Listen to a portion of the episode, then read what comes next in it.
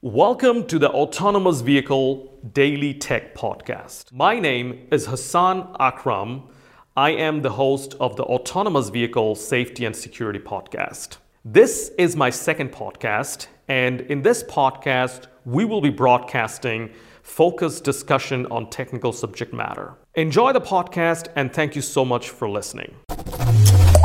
Can you tell me something about the road trip? So when you are directly in a project together with a customer, how to end this politely because they are also um, working with you and. Yeah, I, I know what you mean. Um, the thing is, when you have taken an assignment, you've taken it. So this is my my principle. You've taken an assignment. I mean, you gotta finish that.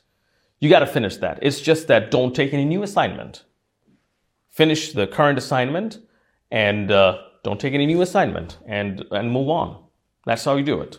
Can you tell me something about your past? If you already had a customer where you wanted to finish the project and how you handled this or were there also a possibility to turn it over to a good relationship? That's a great question. Instead of, you know, saying goodbye to the customer, uh, ending the business relationship, can you turn it over? That is really a good question. I like it. If they don't listen to your advice, they don't implement your advice, there's no way you can help them. And turnaround will not be possible. And if they're not transparent, also you cannot help them. Um, the third criteria is, you know, also if they're not willing to pay pay the price you deserve.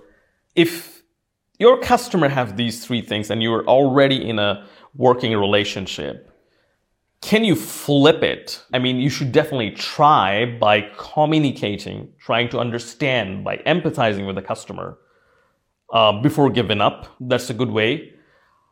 Uh, however, I would say there, it's, it's better to look for something else. There are definitely better customers out there who are better fit, who you can serve better, give them better result because they will listen to you then they will pay you also good because they'll be happy. And in the, in the end, you will have a better relationship, long-term relationship. You'll get testimonials, referrals from that customer. So it is much better to put your energy on something where you can help. If you tell your customer, hey, this is the right thing for you, but they don't agree, you know that they're going to fail. You know that you can't help them.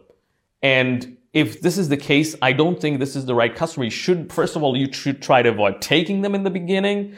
And if you are already in a working relationship with them, like your question, if you, if it is possible to, try, you know, flip it and make it better, I wouldn't waste my time there. Because if you're good at, good at your craft, everybody wants you. You're not just putting enough time and energy to uh, find the right match because your, all your energy is taken by this particular customer, which you know that you can't help because they're just not taking your prescription. That's how it is.